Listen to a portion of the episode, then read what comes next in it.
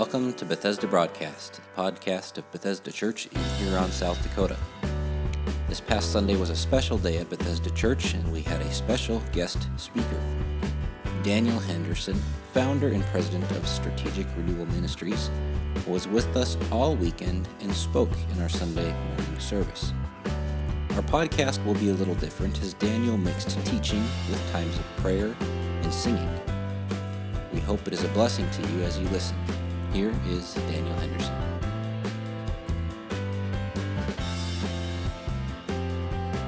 Morning. Our uh, staff put that together, tell you a little bit about what we do.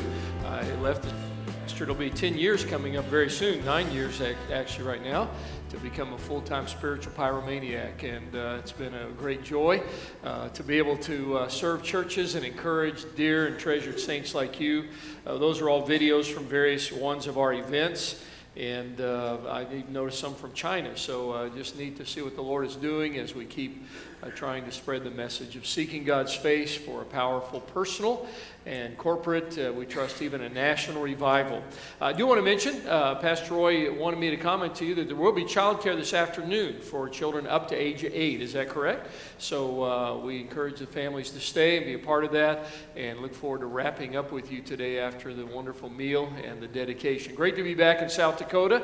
I, uh, last time I was here over a weekend, I had a shotgun in my hand and was uh, going after pheasants in the name of Jesus, but uh, uh, now I'm preaching. that's even even better. But uh, we are so grateful to have become acquainted with you and you have a wonderful church, very healthy, loving, gracious people. God's doing a good work here and uh, so glad I could uh, just get a glimpse of this. I think I'm going to leave more encouraged than you are, and uh, thank you for that. Really enjoyed the time with Roy and Pam. Uh, God's brought you a wonderful couple here, and uh, he's got a great sense of humor. We've been enjoying telling jokes and uh, coming up with one-liners. I'm going to steal some of his material and share it with the church next week. But nonetheless, thrilled for what the Lord did among us yesterday, and delighted we could be together today. Uh, I do want to mention, Pastor Roy uh, already noted this. This is our ministry of course. Let's see if this works. Hey, how about that? Uh, if you don't want to fill out the card, you can just, some of you smartphone people can just text something to somewhere and it goes someplace. I don't know how that works, but our staff puts that together. Um, the, this, the CD we'd love to share with you is called Praying the Psalms. And if you did miss the time yesterday, it's a very practical, almost a laboratory talking about the 4 4 pattern that we mentioned yesterday and how to look at a psalm and then to make that work. So we'd love to share that with you just as a word of encouragement. And uh, if you join, we will send you a devotional every Monday to start your week off. And the good news, if you don't like it, you can always opt out. Unsubscribe. But uh, a couple weeks ago, we did one called Is It Biblical to Vote? That'll pique your curiosity. Might want to check that one out. Uh, last week was one called Better Than Smart, and uh, it was about uh, how we overplay education rather than the work of the Holy Spirit. And uh, so we just want to keep encouraging you. You'll find lots of other resources there that we hope will be a blessing to you and hope that we can stay in touch in that way and maybe be back in South Dakota someday and visit with you. This morning, uh, I want you to take your Bibles and turn with me to Romans chapter 15. And while you are turning there, I just want to kind of set a context for what we're going to do today. Uh, we don't often do this, but I think it's helpful to sometimes think about what it was like in the early church. Paul is writing this letter uh, from Macedonia. He's going to send it by way of a messenger to Rome. He plans to visit Rome. We'll talk a little bit more about that in just a minute. But you wonder, what did church look like in Rome? What did church look like in Thessalonica? What did it look like in Antioch? And, uh, you know, we get stuck in forms that we've developed over the years. Uh, in fact, I was uh, mentioning yesterday, I think, to the leadership uh, that I grew up in the church. I, I, wasn't, the way I say it, I wasn't born into a Christian home, but I was raised in one. Because at the age of one, my entire family came to Christ. My brothers, 11 and 15 years older than me, my parents, uh, their marriage had been marked by uh, uh, infidelity, alcoholism. It was just a mess, and God changed our family. So I grew up in church, and I would say from the, my earliest recollection till today, nothing has changed. And some of you say, Well, are you kidding? You've been living in a cave or what, Henderson? Uh, yeah, of course, we've replaced wood pulpits with plexiglass or no pulpits. Uh, we've replaced, you know, uh, hymnals with words on the screen. We've replaced uh, fluorescent lights with fancy spotlights. In some places, smoke and digital lights and all kinds of stuff. Uh, you know, in many places we've stopped wearing ties and now it's jeans and our shirts hanging out, you know. And you say, what do you mean nothing's changed? Nothing's changed. What I mean by that is we, and, and, this is not to in any way denigrate what we do, it just it is what it is. Every church across America, we open with a package of songs, we take an offering, we sing, we preach, and we close. And you can almost do that in your sleep, right? Uh, I would, and that, that's good. I mean, it's all form, and forms can be used by God. But I would say in the early church, it probably didn't look a lot like that. Uh, we know they devoted themselves to the apostles' teaching, fellowship, breaking of bread, and prayer. I would suggest to you when they gathered, there were not pews, uh, obviously. Uh, I don't know how they sat, but it was a, obviously much more casual, relaxed dynamic. Uh, they, they probably had a very free flowing experience. They had no New Testament, uh, so the teachers had to extrapolate on what they had heard from Christ uh, what they had been taught by maybe elders and apostles at this point. They obviously honored the Word of God, the apostles' teaching. They fellowship together. That's going to be great today. We're going to do that. Uh, they broke bread. We often presume that had to do with the Lord's table and celebrating the centrality of the gospel, and they prayed.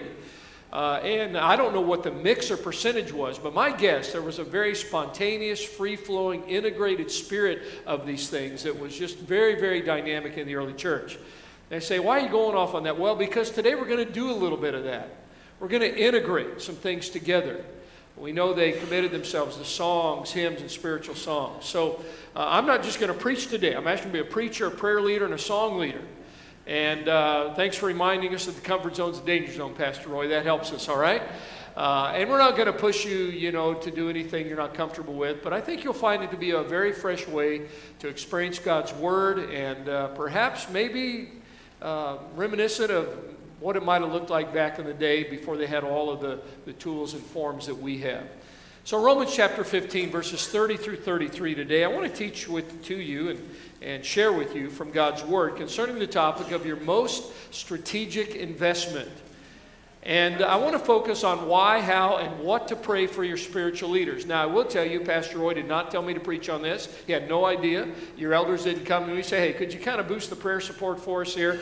Uh, this was on my heart. And one of the reasons why, this is the final Sunday of a month that is often titled Pastor Appreciation Month.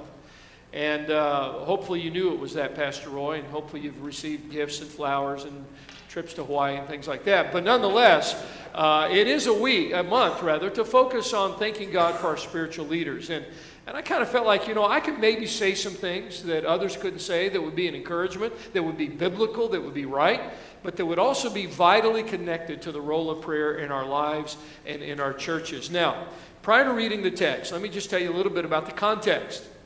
Uh, Paul had been in Macedonia collecting a love offering planting churches, strengthening the saints. But one of the things we know he was doing was collecting money from the Gentile churches there, the non Jewish churches, that he was now going to take to Jerusalem because by this time Jerusalem had come under severe persecution. They were distraught, uh, they were struggling, they needed help and support. So the intricacy and integration of the body of Christ compelled him to do this. He was going to take this back to Jerusalem. From there, he had planned to come to Rome and make his first visit to this church that had risen up there in that very strategic and influential city of the Roman Empire. From there, he even wrote in chapter 15 he'd hoped to go to Spain. Now, the Bible says the heart of man plans his way, but the Lord directs his steps. Paul never got to Spain. In fact, the great gospel group, Three Dog Night, wrote a song about that. I've never been to Spain. No, that's not true. But anyway, some of you don't know that group. But nonetheless, he never made it to Spain. Uh, and yet he's writing about his plans, and more important than you know making sure he's got his GPS plugged in and he's packed all his bags, is soliciting prayer support asking the Roman believers, Would you please pray for me as I continue this trek of missionary work? Because apart from your prayers, I'm not going to make it.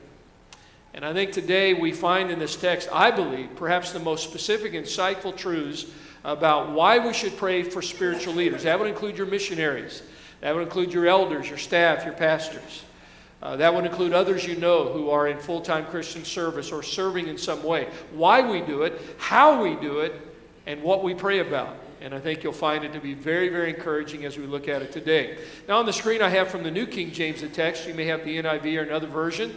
Uh, but let me read that and you follow along. In fact, would you stand in honor of God and His Word? I'm not sure if that's a, your custom, but uh, uh, it, there's a spiritual reason, there's also a practical reason. I like to wake you up before I dig into this sermon, right? But uh, uh, let's honor God's word as we read it together. And here's what Paul writes to these Romans.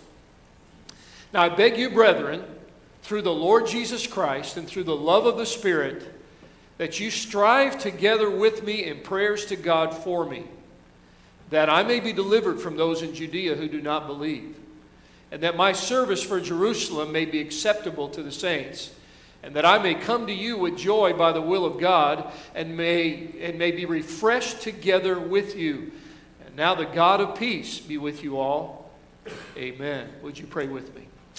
So now, Lord, we have uh, loved the privilege of once again being together, of celebrating the presence of your Spirit in our lives, of uh, singing to you truths that move our hearts to love and adore you more, of praying together already and now of coming to your word, Lord, in order to uh, express our worship and our honor for that word which was sung of earlier.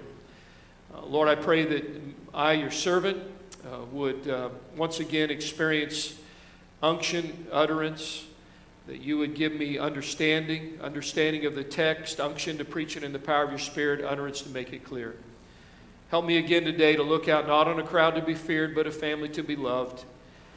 And I pray that your word would fall on fertile soil that will bring forth the fruit of increasing passionate prayer, delightful obedience to Christ, and willing and enthusiastic engagement in his mission in this world. And we pray this for your glory and the advancement of your gospel. Amen. Amen. Thank you. You may be seated.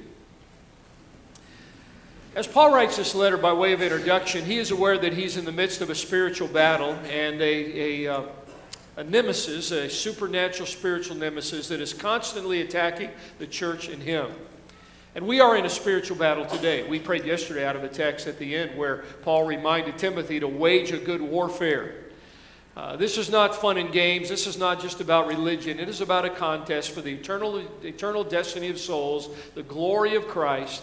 And we have now been, as believers in Christ, placed right in the middle of the battle zone. But Paul knew that the enemy had a special interest in his life because of his calling. He wasn't more important, he was just, in a sense, a more strategic target. Now, I don't know how many of you like to bowl. They have a bowling alley here in Huron? Yeah, okay, so that's what we do. Uh, I'm a great bowler, I have to admit. In all humility, I'm an outstanding bowler.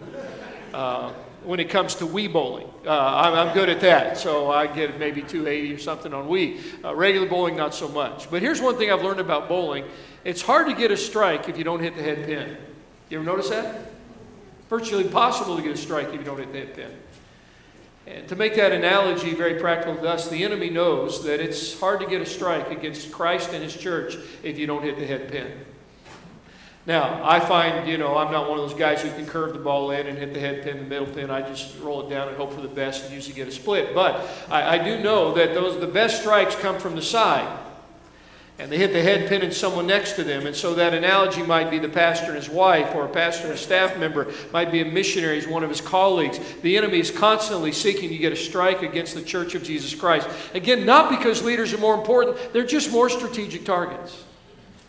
Twice in my ministry, some of you heard the story yesterday, I had the opportunity, I guess you would call it, to uh, be the next man in following uh, the very tragic moral failure of a pastor. I was the cleanup guy. They don't have seminary classes for that. You just jump in and do it and hope for the best and trust the Lord.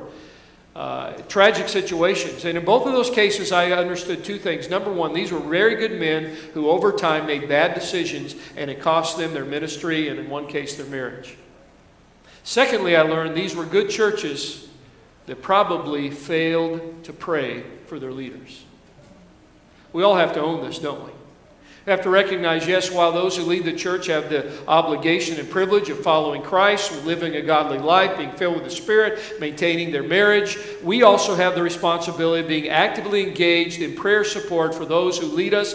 Paul was unashamed throughout the epistles about asking for prayer. Uh, in fact, I remember early in my ministry, I was a little shy about that, thinking, well, that's kind of selfish, egotistical, ask people to pray for me until I read how Paul did that. And then I realized it was a win win. I needed the prayer and they needed the practice. So, so we all got something out of this, right? But it's really not about us, it's about the kingdom of Jesus Christ. And we understand the power of prayer, and this being one of the great applications. So, what Paul did was basically call for a powerful counterattack. through the weaponry of prayer.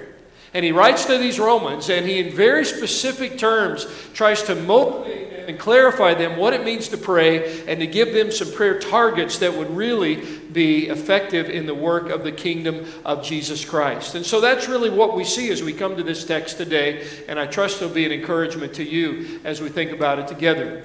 See, Paul knew that in his missionary endeavors, talking to men about God was a great thing, but talking to God about men was the first thing. Prayer's not the only thing we do, it's just the first thing we do. And Paul knew that when we work, we work, but when we pray, God works. And so he was inviting the church to join him in this wonderful work as the gospel continues to go forward to his ministry. So as we look at the text, we're going to walk through it uh, verse by verse, thought by thought. I want to see first, see first of all why we must pray for Christian leaders, why we must do it, uh, the real motivation. And first of all, we have a duty to pray. Paul begins in verse 30 I appeal to you. The Greek word there is parakaleo. We often think of it as a word to come alongside, to encourage. And that's what Paul is saying. I'm, I'm coming alongside and I'm just simply encouraging you to pray. I'm asking you to join me in prayer. Now, if I were to take a poll, how many of us know we should pray for our leaders? I think we'd all raise our hands, right? Uh, we know we should do that. And Paul knew that they had a sense of duty in that regard. But let's be honest, duty's not always enough. Obligation is not always equal to endurance. And so he now gives us something that I think is so much more powerful. Besides just our duty to pray, our regard for Christ. Look with me, if you will, what he says. I appeal to you, brothers, by our Lord Jesus Christ. Now, at first glance, we know that all prayer is impossible apart from Jesus, right? The only way we can pray now is because of the finished work of Christ who made a way into the Holy of Holies by his sacrifice on the cross. And we now have the privilege of that intimate encounter with a holy God through our Savior. We also know he ever lives to make intercession for us. He is our intercessor. Uh, reminding the Father that we are the righteousness of God, that we are His children, advocating for us. But Paul's saying much, something much deeper here. Uh, the most literal translation of this, and you find it in the Amplified, is to pray for Jesus' sake for the sake of Jesus Christ.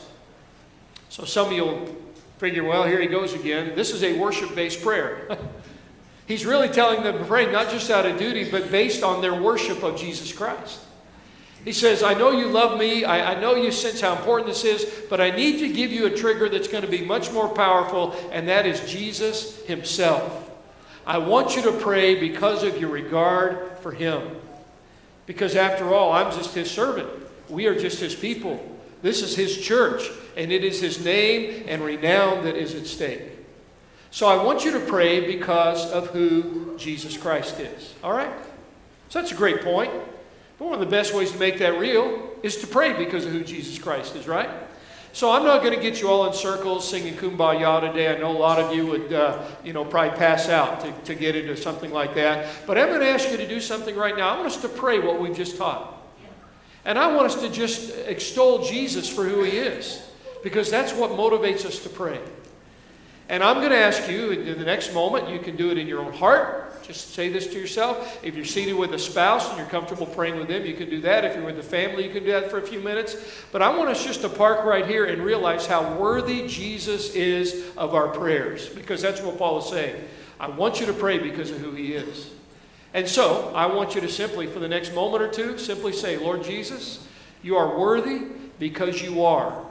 You are worthy because you are. It might be his name, uh, one of his names, might be one of his works, it might be something he's done in your life. But Jesus, you're worthy of my prayers because you are. All right? So I know this is not maybe normal in, in a lot of contexts, but I know you're praying. Yesterday you were all praying like crazy. It was awesome. And the Lord was moving your hearts, and it was special, beautiful. But you know, I say the best way to apply God's word is to pray.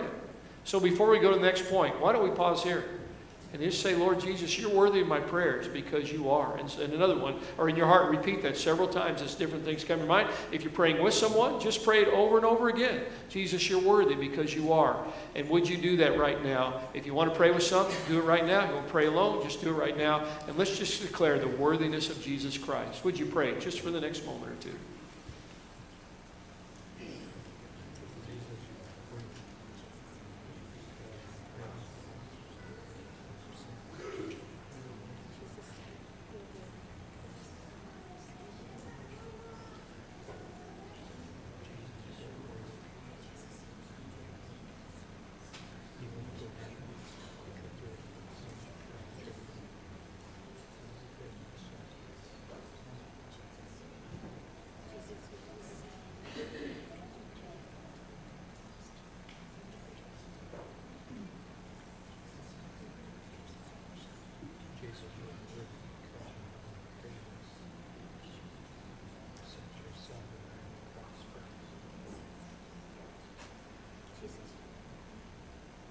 Let's turn that praise into a simple chorus. For you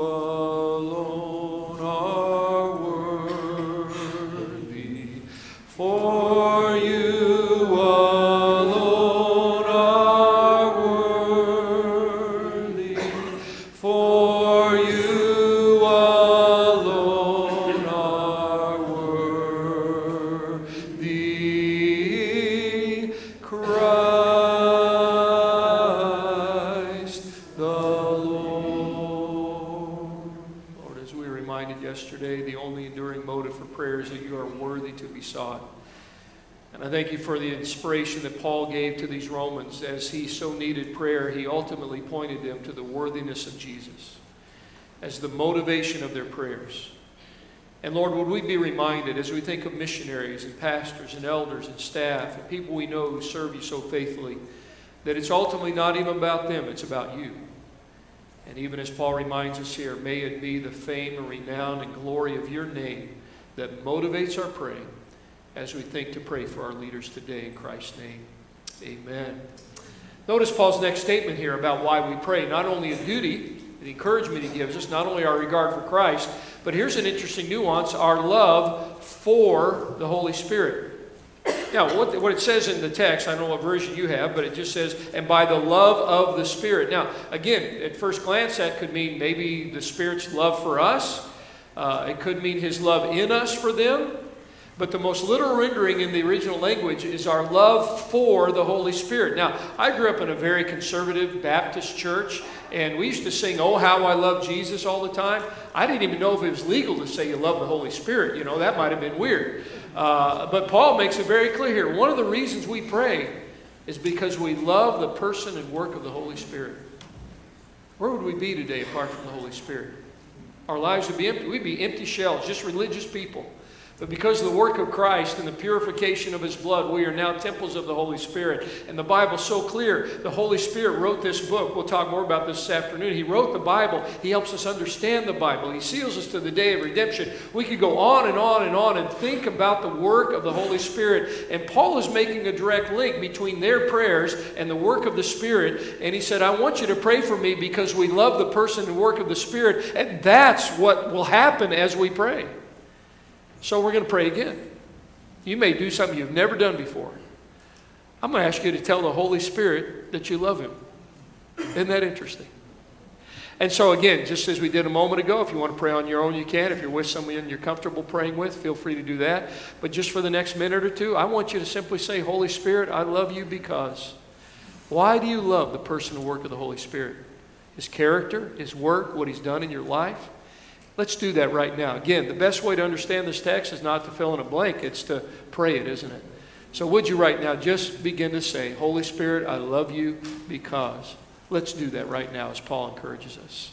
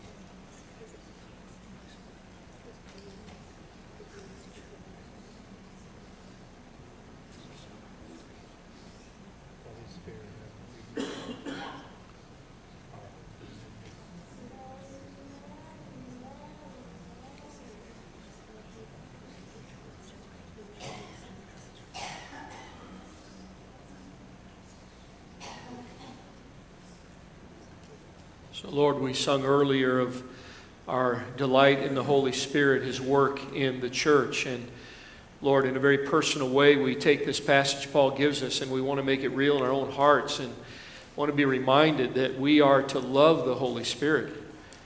And it is that hope of His work and His power that compels us to pray. It is our belief that there are things only the Holy Spirit can do in our lives, only the Holy Spirit can do in ministry only the Holy Spirit can do to convert the lost and to advance the gospel that compels us to pray. So, Lord, thank you for this reminder this morning that yes, we have a duty and we have a wonderful Christ who's worthy of our prayers. But we also love the person and work of the Spirit and look forward to what He is going to do as He teaches us to pray, shows us what to pray, how to pray, and He advances the name of Christ through the work of His power in and through us. And we pray this. Amen. Amen. So that's why we pray. Fascinating, isn't it? Not just because I should, but because of who Jesus is, because I love the person and work of the Holy Spirit. And now Paul moves a little deeper and he talks about how we should pray for Christian leaders. And I want you to see that in the second part of verse 30. He says, I want you to strive together with me in your prayers to God on my behalf. Now that's strong language. And literally, the Greek word there is sunagonizomai. Say that with me. It just make you feel smart. All right, here we go. Sunagonizomai. Man, say, I've been to Greek class today, right? Uh, I'm not trying to impress you, but you can tell the nuance of that word is pretty, pretty clear. Soon is a preposition which means together with. Agonizomai, well, in English, that sounds like what? Agonize. Yeah, and that's what it is. This is not a pop call to God, right? Lord, I'm so glad we can be here at Cracker Barrel. And uh, oh, yeah, I pray for Pastor Roy while we're at it, right? Uh, it's a little more than a pop call to God. This is a prayer that has tapped deeply into the heart of God Himself and has been moved by the heart of God Himself to pray in a way that is really extraordinary. Uh, the word literally means to contend with adversaries, to fight, to strain. It is the idea of God sharing His heart with us in such a deep and passionate way that it moves us to the very fiber of our being. I think an illustration of this would be Nehemiah. When Jerusalem's walls were broken down in ruins, a lot of people knew about that, didn't they? You wonder why Nehemiah? Why didn't someone else feel that burden? Why didn't someone else uh, sit down in ashes and weeping and repentance and prayer and passion and say, God, we are, we are in trouble as God's people. Something must be done. Uh, Nehemiah, he wasn't a pastor. He was a, he was a, a common man, a, a, in a sense, a businessman. But he felt such a passion in his heart that he wept and he prayed and he fasted. He felt the agony of God's heart. Why? Because he was a man of prayer. And this is not being angry. A lot of us are angry about our culture. A lot of us are frustrated about our culture. A lot of us are critical of what's going in our world. A lot of us are concerned. This is more than that. This is a spirit of agonizing over the present condition and the affairs of the world in which we live and, and of all that it is stake in the moment for the, for the sake of souls and people who are far from God and, and the importance of the gospel, we begin to feel the agony of God's heart, the agony of Jesus' heart as he, he wept over Jerusalem, recognizing that they had rejected the opportunities that had come to them in Christ. The agony of God's heart as he stood there at the grave of Lazarus and understood the, the, the desperation of man's condition without the hope of a resurrection. And I wonder as we walk through our places of business and enterprise and social affairs, do we just see with our own eyes what's obvious, or do we feel with the heart of Jesus the depth of what is at stake? And I'm going to ask you just to pause quietly for a moment, just in your own heart. And I'm going to lead us in a prayer I trust might be your prayer today as we think of what Paul's encouraging us to do and to feel here. Lord, I would confess on our behalf that my heart often is more excited about NFL than it is broken over the lost. I would tell you it's easier for me to talk about hunting than it is to talk to someone about their spiritual condition. Lord, I recognize that my priorities often are out of order, my interests are often misguided, and I confess to you that it is a heart issue. And so, Lord, as Paul was recognizing all that was at stake in this missionary endeavor for the sake of the gospel, he has already admitted that he is wanting them to do what he was doing, and that was agonizing.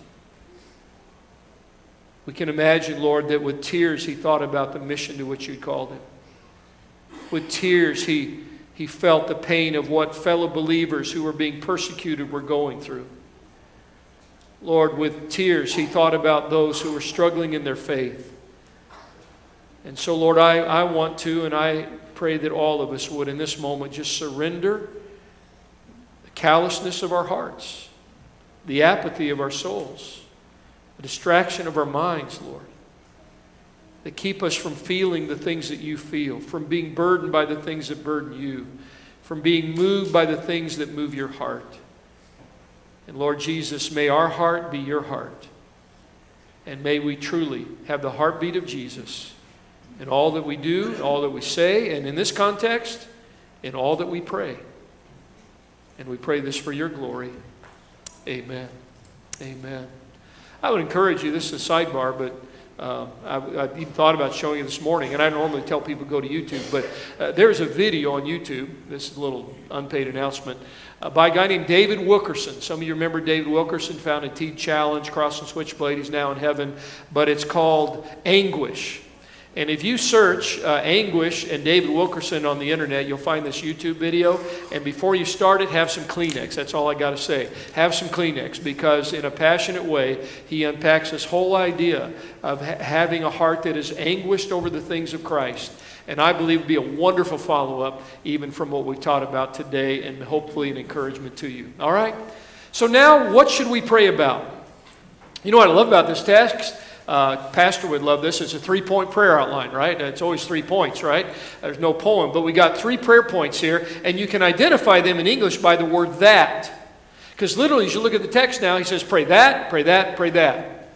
And I want us to see what he says and how powerful this is today as we look at it. Notice what he says in verse 31 now Pray that I may be delivered from those who are unbelieving in Judea. All right? So, when we first read that, you may not really understand what that meant, but let me set the context. He is now going back to Jerusalem where he is corporate enemy number one. If they had post office, his poster would be there. The Jews hated this guy. He had disrupted their status quo religion. People were now leaving the faith to follow Christ. He had defected from the, the highest ranks of their religious system, and now he was evangelizing the world with this gospel. And literally, they were out to kill him. And he said, I want you to pray for me because I'm walking right back into the lion's mouth. Uh, we mentioned this yesterday, but I love what John Piper says until you know that life is war, you cannot know what prayer is for. And Paul knew he was facing battle and he was going into the war zone. Now, you may say, well, that's fine, but you know, what about today? Well, obviously, if you've paid attention at all to media, there are believers across the world today losing their heads, losing their lives, being tortured, horrendously crucified, all in the name of Islam because they hate the cross of Jesus Christ. That should move us. Maybe if you go home and watch that video, think about these people all around the country. Next week, I understand, next weekend is the National International Day of Prayer for the Persecuted Church. Boy, what an opportunity to agonize for those who are in the gospel and to pray for their protection. Also, I just remind you that we are in a spiritual battle. And I'll tell you a story. A buddy of mine named Ted had this experience on an airplane, and I have now heard from two other sources a very similar story. Ted was flying into California one day, seated next to a guy with a middle seat in between, and the guy appeared to be fasting. I mean, appeared to be praying, rather. And Ted thought, well, that's interesting because it was very intent. And then when the meal came, you remember that back in the days? The meal came, uh, the free meal, uh, and the guy passed. And then Ted thought, well, he must be fasting as well. He didn't want to bother him, but as the plane began to land and people were kind of shuffling around, getting ready to get off the plane, Ted started a conversation with him and asked him, said, I'm sorry to interrupt you. He said, but I just observed you've appeared to be very serious on this flight. Have you been praying by chance? The guy said, Actually, I have. And Ted said, I noticed you didn't eat. Are you fasting? He said, Yeah, I am fasting. And Ted smiled and he said, You must be a Christian. And the guy scowled back at him and said, Absolutely not. Ted said, What are you?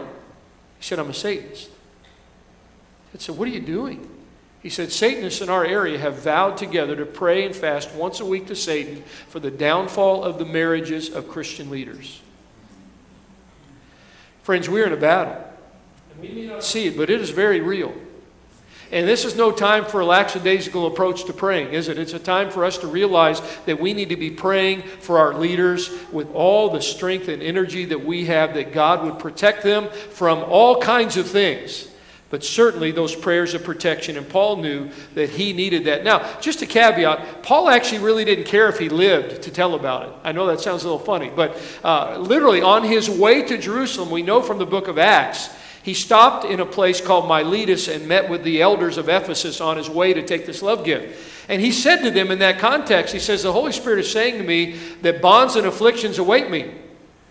So please pray that I survive. That's all he said. He actually said, This doesn't move me. It doesn't matter. He said, The only thing that matters is that I may finish my course. I just want to stay alive long enough to make sure I've finished the purpose for which God has placed me on this earth. And to that end, he is saying to these Romans, Would you please pray that I will be delivered from the plots, the schemes of these unbelievers in Jerusalem, because I still have a mission accomplished. I don't mind dying in Jerusalem, I just don't want to truncate my job. I want to get it done. And so he says, Would you please pray for protection? Second thing he says, would you pray, pray for the prosperity of the work? And I don't mean Benny Hinn style prosperity. I mean uh, God's blessing, God's grace upon the work. Notice what he says. And that my service for Jerusalem may be acceptable to the saints. You say, all right, what's that mean? Okay, you remember he is taking Gentile money to Jewish Christians. And there was clearly a spirit of uh, discrimination racial divide, suspicion that existed in that day. Literally, Paul knew I could actually get there and deliver this gift, and they reject it. They could question my motives. They could uh, create a controversy. Can Gentiles really even be saved? You know, this money's from those Gentiles. We don't want it. This whole thing could blow up in my face. So he says, Would you pray that God will move in their hearts to accept the ministry that God has called me to deliver to them? I had one pastor friend who used to say to me, if the devil doesn't get you outside the church, the saints will get you inside the church, right? I remember when I was a young man in ministry, pastoring with a team up in the Pacific Northwest. And we called in a, a mentor, a really wise man. His name was Al Broom. And he sat with us one day, and I'll never forget, he asked us two questions as he leaned across the table. He said, Young men, you know what the number one problem of the local church is? Well, he didn't know much at all. We said, What? He said, It's the toleration of known sin. We wrote that down. We thought, man, that's heavy. The toleration of known sin. He said, now, do you know what the number one sin of the local church is? And we did have some guesses on that one. We came up with some really juicy answers. And he said, no, that's wrong. He said, the number one sin of the local church is a critical spirit. Now, I was so green in ministry, that sounded really interesting. 30 years later, Al was right. I've done enough pastoring, been in enough churches to realize that that is one of the acceptable sins of the church that really is very heinous and destructive. And Paul was really kind of addressing this. He said, You know, I could get there, and these people, instead of being accepting of what the Lord is wanting to do in their hearts, could be critical of my methods, my motives. They could be critical of the people who sent the money. And he said, Would you just pray that God would work in their heart to receive this gift and prosper the work that God has called me to accomplish? Boy, great prayer request, isn't it? So pray for the protection of our leaders. Pray for the prosperity of the work of the gospel that God has called them to do. And then a third prayer request he mentions here, if you'll notice with me as he gets into verse 32, so that by God's will, and again, he's submitting all this to God's will. He's made his plans, but he says, you know, I really don't know how this is going to turn out. By God's will, I may come to you there in Rome with joy. Pray that I'll keep my joy. Hebrews 13 says, let them do this with joy for that would be unprofitable to you. It's not profitable to the church when leaders lose their joy, right? So he says, Pray that I'll come to you with joy. And, I love this, I will be refreshed in your company. Paul is actually very transparently saying to them, When I get to Rome, I, I hope I still got my joy, and I, I hope by God's will I come and see you. But one thing I know is when I get there, I'm going to need to be refreshed by you.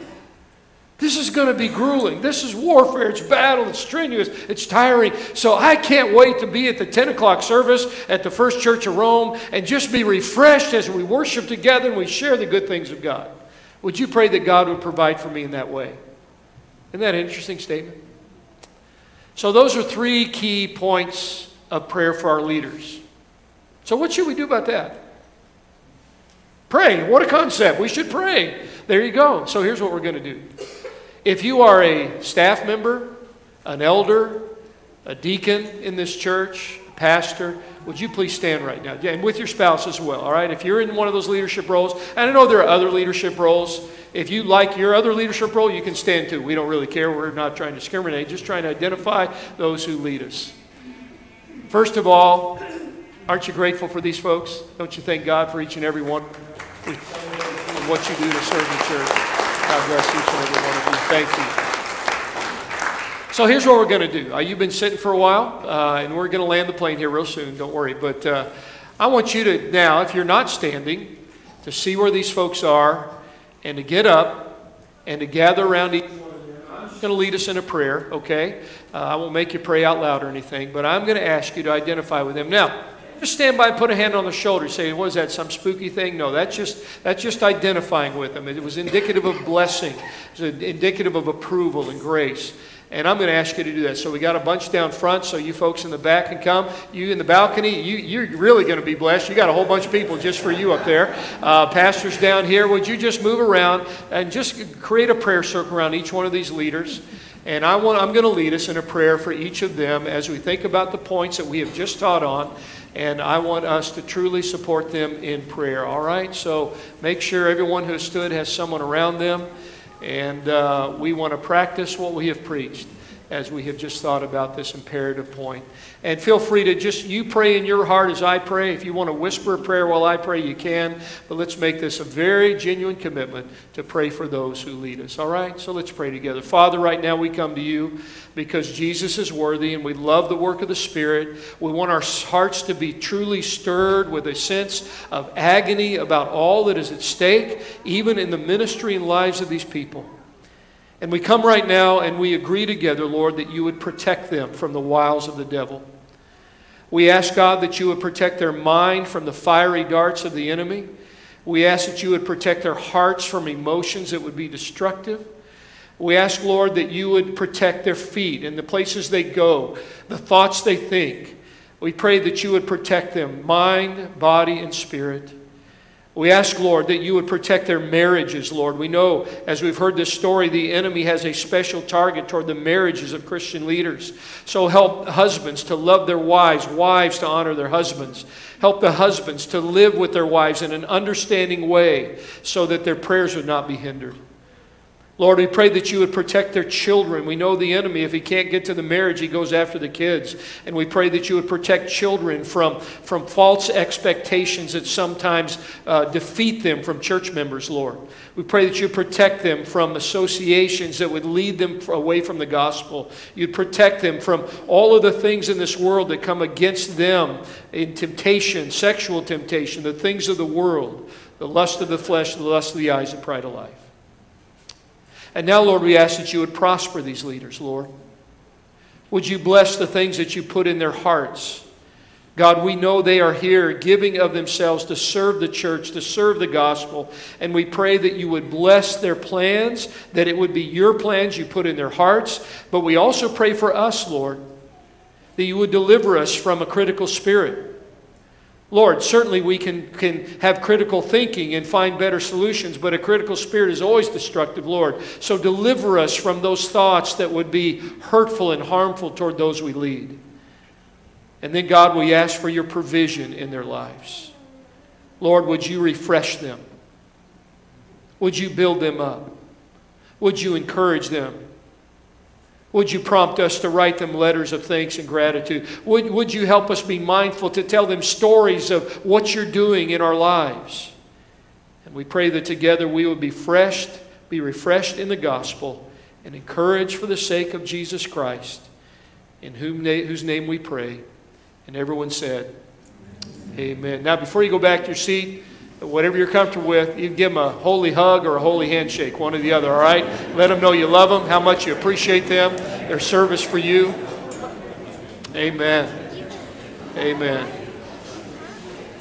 Thank you for doing that. Now, we're not finished yet, so uh, don't leave, all right? Uh, just got a few more thoughts we're going to share here as we prepare to wrap up. It's a beautiful thing, isn't it? It's a beautiful thing. God is honored in this. It's a right thing to do, and uh, indeed, may the Church of Jesus Christ be blessed because of it. So, here's the question as we close today, all right, in conclusion. And you can sit down now. Uh, yeah, we're, we're, uh, We'll pray some more, but we'll sit when we pray next, all right? So here's the conclusion. So, so this is the question we got to ask. So, what might happen if we apply this sermon to our lives? What might happen if we say, Lord, you are so worthy. I'm going to I'm going to kick it up a notch and I'm going to pray for my leaders. Lord, I love the person where the Holy Spirit. I'm going to pray for my leaders. And I'm going to ask you to help me just agonize about the things of the gospel. And I'm going to pray for their protection and the prosperity, their work, and, and the provision of refreshment in their lives. What might happen? It's a great question, isn't it?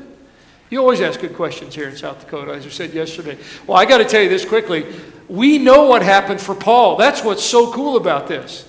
All right, now it's found in Acts 21 through 28, so we're going to read those chapters. No, we're not. I'm just going to give you a jet tour through that, kind of a Henderson uh, summary, and I'll tell you what happened. So, Paul got to Jerusalem to deliver this gift, and the book of Acts tells us that there was no controversy. They actually received it with joy. They were thrilled to hear what God was doing among the Gentiles.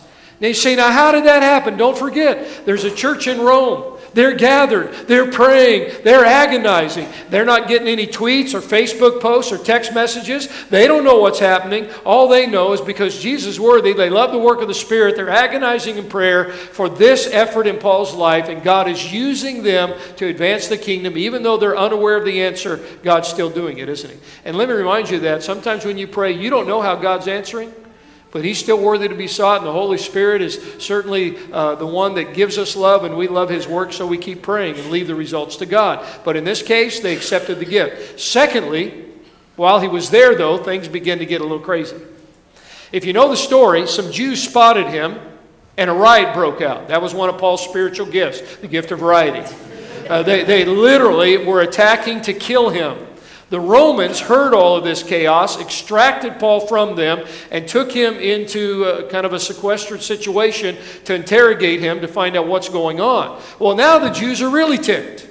This is kind of a, again, this, you can read it for yourself. Now they're really ticked. That doesn't say that exactly in there, but they're really ticked. And Paul's nephew happens, hmm, how odd, happens to hear them talking. And what they have said, a group of them has said, we're not going to eat or drink anything till we kill this guy. They are now scheming to get him out of the Romans' hands and to do him in, and they're not going to eat or drink until. That's pretty intense, I would say, right? But the nephew goes to Paul and says, Hey, Paul, this is what their plan is. Paul says, Tell the Romans. Paul tells the Romans.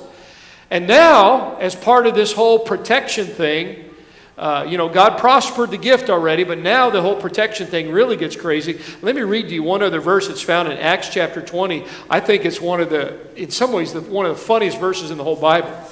So again, the Romans are praying, protect Paul, Lord, protect Paul. We're agonizing, protect him, help him finish his task. And in Romans chapter, uh, no, it wasn't 20, 20, now I've lost my verse. Here it is. Um, no, that's not it either. Isn't that funny? Don't you love seeing a preacher get lost? Uh, was it 1660? I knew I should have written, wrote this down. I wrote it, read it the other day. Well, I'll come back this afternoon. I'll tell you where it is. But anyway, here's what happened. The Romans, and you can do the math here because I, have got the verse in my head. That, that really kills me that I can't find this. This is killing me. I've read this so many times. I got a different Bible. You know how you got your own Bible and it's so easy to find this stuff? And uh, oh, no, no, no, no. We're going to find it, folks. Just let's sing a song right now. And. Uh, this verse is going to come to my attention. Here it is 23 23, all right? 23 23. So the captain of the guard, some, anybody good at math here? If someone very good at math? All right, no? All right, those of you decent at math, do the math. Here we go. He called two of the centurions and said, Get ready, 200 soldiers with 70 horsemen and 200 spearmen to go as far as Caesarea at the third hour of the night. Anybody do the math on that? 470. Can you believe that? I mean, this is just one little guy. But you know what? The Romans are praying, God protect. I think God showed up pretty strong, didn't he? 470 soldiers in the middle of the night to get Paul from Jerusalem to Rome to protect him. Wow, isn't God awesome? So he gets up there and he shares the gospel with Felix and Festus and Agrippa, and then he appeals to Caesar because he's a Roman citizen. All right, so he gets a ticket on Alitalia Airlines and buzzes over to Rome, and all is well. So you say, I didn't read that in the Bible It's because it's not there. I'll tell you what actually happened. He took a ship.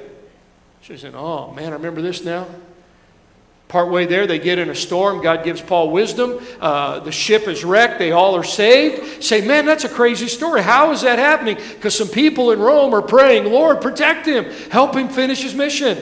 So now one night they're on this island and they're having a little uh, weenie roast and s'more. It's not in the Bible either. But Paul reaches in to g- grab a piece of wood for the fire and a poisonous snake grips, uh, bites him, a viper. And the, the native's saying, He's cursed, he's cursed. He shakes it off, doesn't faze him. Fickle people. He's a God, he's a God, right? But God's protecting him. Well, eventually he makes his way to Rome. What an amazing story of God's protection. Friends, that makes me want to pray. You never know how God's using your prayers, right? So he gets to Rome, and I hate to tell you, he did not get to attend the 10 a.m. traditional service at the First Church of Rome. He's in jail, he's in house arrest. She said, Well, I guess that prayer flopped. How about that refreshment thing? It just didn't work, did it? Ah, hold on. Very last letter Paul ever wrote to Timothy when he was in prison, 2 Timothy. He knows his, his days are numbered, he's about to come to an end. I mean, you think, man, this guy, he better go for broke. This is the last thing he's ever going to write. So he better be serious about the stuff he says. Twice in that book, he mentions a guy, and uh, I don't, we don't know for sure the pronunciation. It's either Onesiphorus or Onesiphorus. You can take your pick, all right? But he said, May God bless the household of Onesiphorus, for he was not ashamed of my chains. And this was a businessman from Ephesus, and every time he came to Rome, you know what he did? He searched Paul out. And Paul says, Oh, and he often refreshed me. Onesiphorus became the answer to his own prayers, didn't he? In a sense. And uh, the Romans were praying, and God used this man to, to really begin to refresh the heart of Paul. And it meant so much to Paul, he mentions him in this last letter he ever writes two times. Now, I want to tell you something, folks. It doesn't take a prayer group necessarily, although that's great. It doesn't take a whole church. Sometimes it just takes one Onesiphorus to refresh a leader. So turn to the person next to you, poke him, wake him up. Say, be an Onesiphorus. I don't know if you can say his name, but say it anyway. Be an Onesiphorus, all right? Be a refresher. And that would be my challenge before the day is over. What a great day. We're going to have lunch together. We're going to dedicate ourselves as you think about this proper. You're going to have some time today. I would ask you, refresh one person before the day's over. So, what does that mean? Just tell them you're grateful for them. Tell them how they blessed you. Tell them how their life is making a difference for Christ. And what a wonderful ministry that is. So we know what happened with Paul. Such a great story. God prospered his work, he protected his life miraculously, and he refreshed his spirit. Certainly in other ways, but at least we know through this one notable guy, old brother Ani. Now, what would be the result for us? Well, I end just with this one thought peace. Peace. Notice what Paul says as he wraps up. And now may the God of peace be with you all. You know, the Bible always correct, uh, uh, connects a direct line between praying and peace. In Philippians 3, Paul says, Don't be anxious about anything, but pray about everything, and what will happen? And the peace of God, which passes all understanding, will guard your hearts and minds in Christ Jesus. And Paul is saying to these believers now, with this commitment before you, I know I can give you this benediction that the God of peace will be with you all. There's never more peaceful heart than a praying heart. There's never more peaceful marriage than a praying marriage. There's never more peaceful church than a praying church. Oh, yes, the enemy attacks, but greater is he who is in us than he who is in the world. And the peace of God will guard our hearts through Christ Jesus. So let's sing our prayer now as we wrap up today. And I think you'll know this song. Very simply, goes like this. When peace like a river attendeth my way, when sorrows like sea billows roll, whatever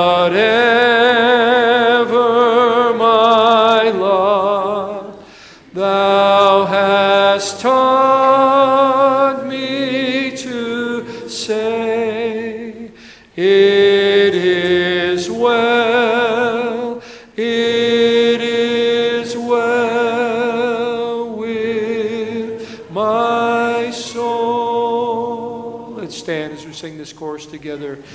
It is well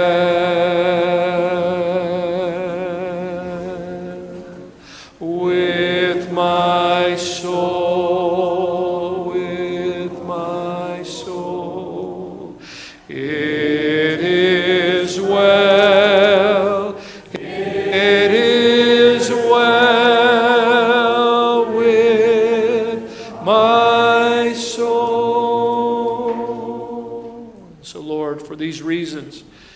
have been before us this morning, from your word, we ask you again teach us to pray.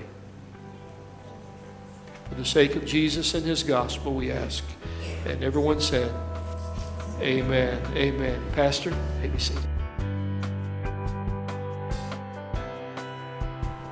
We hope you've enjoyed today's message. If you would like to know more about Bethesda Church, you can check us out on the web by going to our website, which is BethesdaMB.org.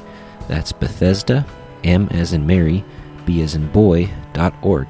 Or check us out on Facebook by searching for Bethesda Church of Huron. Have a blessed day.